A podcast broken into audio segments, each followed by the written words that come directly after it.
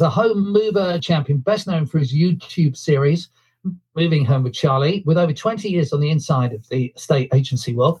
We're rather thrilled that he joins us right now on the British Broadcasting Corporation. Good afternoon to you, Charlie. Good afternoon, Shaun. I'm equally thrilled to be here.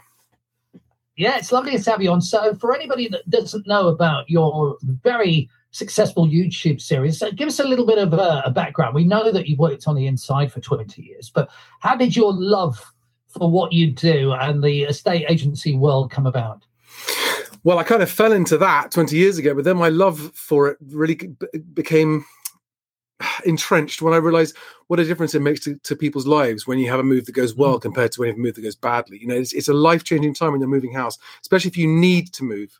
So, and it's an absolute minefield. And I've never been an estate agent, but I have worked with them and had them as clients for over 20 years, big, small, all around the country. And I just thought I would share my insights about how the system actually works from behind the scenes with movers so that they can go into the process a bit better armed. And uh, there are good estate agents out there, but there are also famously a lot of very bad ones. And I'm also here to try and help people spot the difference between the good and the bad ones and avoid bad estate agency.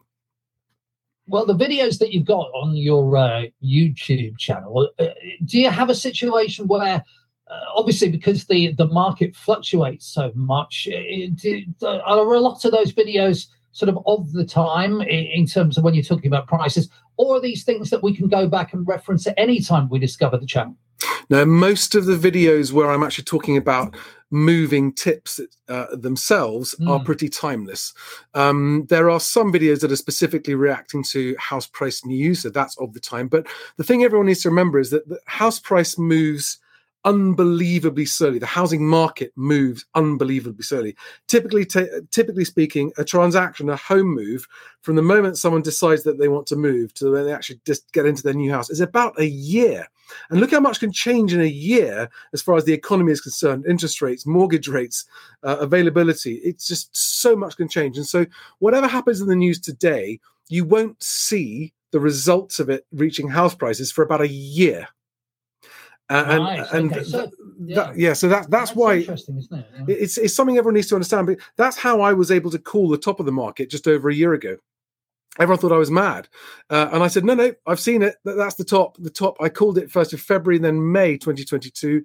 And then in August, I did a video saying house prices are coming down. Everyone thought I was mad, but it's, it's, it's panned out just as I expected. Well, let's talk about the, uh, the Rightmove house price index. Then it's showing a new asking, uh, well, new asking prices in general have fallen £7,000 in one month. That's right, and it's there, There's a critical thing everyone needs to understand about the Rightmove House Price Index. It is only the average of newly listed homes. It's not the average of everything on the market. And so it doesn't include anything that's had price reductions. So it, it, it actually gives quite an artificially high number. Um, but yes, they had a seven thousand pound drop between July and August, which by their standards, I think is the biggest drop since 2018. Um, but uh, they they do say there's always a, a, bit of a drop in August in the summer, but that's typically about 0.9 percent by their own figures. So it's twice as big a drop as usual. But you've got to remember, asking prices are. I mean, my, my property website, Best Agent, has the whole of the property market on there. And there are roughly five properties for sale for every one that's showing as sold. So there's a huge amount of unsold stuff in there. So asking prices include properties that never even sell. And as we all know, a lot of sellers can be somewhat over optimistic with their pricing.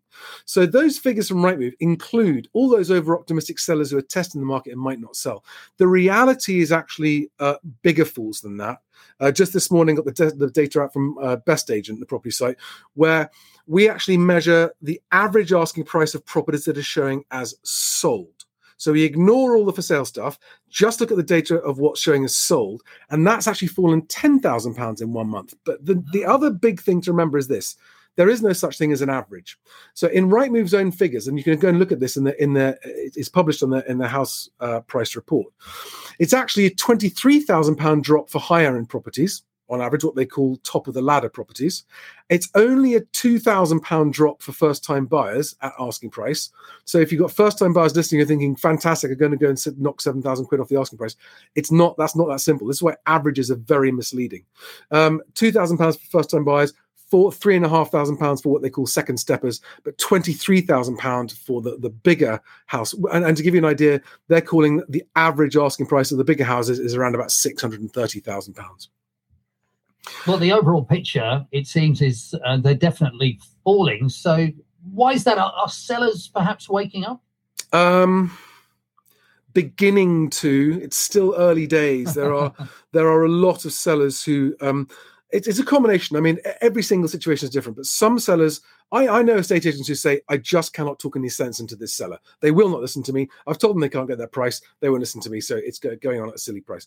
Other ways round, it's where innocent, naive sellers are misled by an estate agent and told, "Oh, we'll get you this much for it," and the seller goes, "Oh, okay, okay, we'll we'll, we'll, we'll trust you then." And of course, you then get what I called is listed and locked, which is the worst scenario for a seller. You you get listed, in other words, you sign up with an agent, but unbeknownst to you, you've just signed a lock-in agreement of sometimes up to six months, which means you can't leave that agent for six months, which is a nightmare if you're trying to sell. So there are a lot of sellers who are quite innocently they just haven't been paying attention, and because what gets reported by the land registry is about nine months late from what's actually happening at the, at the, front line of the property market. That's what I'm trying to help people understand. At the front line of the property market, because I talk to estate agents every single day as my clients and with the, the, the software systems I provide them with. Um, I mean, we had, well, actually, Crest Nicholson, the home builder, yesterday published their report saying that they've seen another 50% drop in transactions from their already reduced levels, which is worse than anyone expected just in the last seven weeks.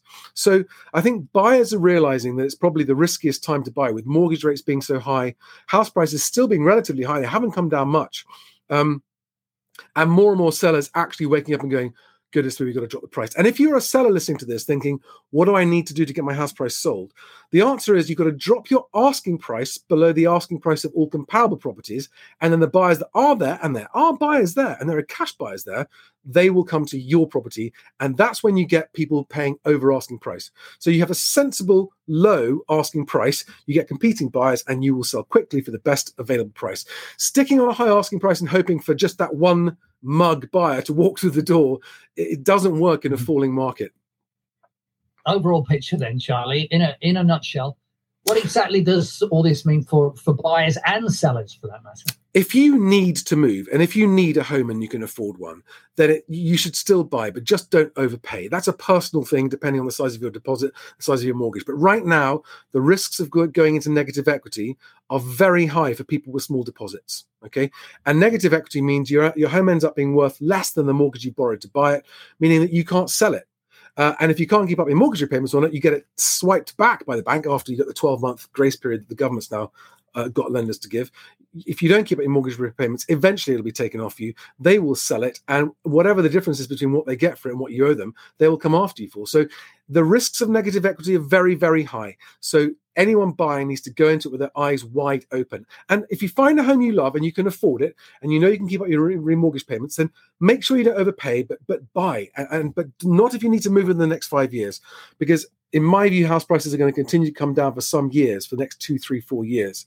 Um, so if you buy now and house prices drop and you are in negative equity, but you're keeping up your mortgage payments, you can still live there. You're not at risk of having it taken back, but you won't be able to sell for some time. So I would only be buying now if I was buying for at least 10 years.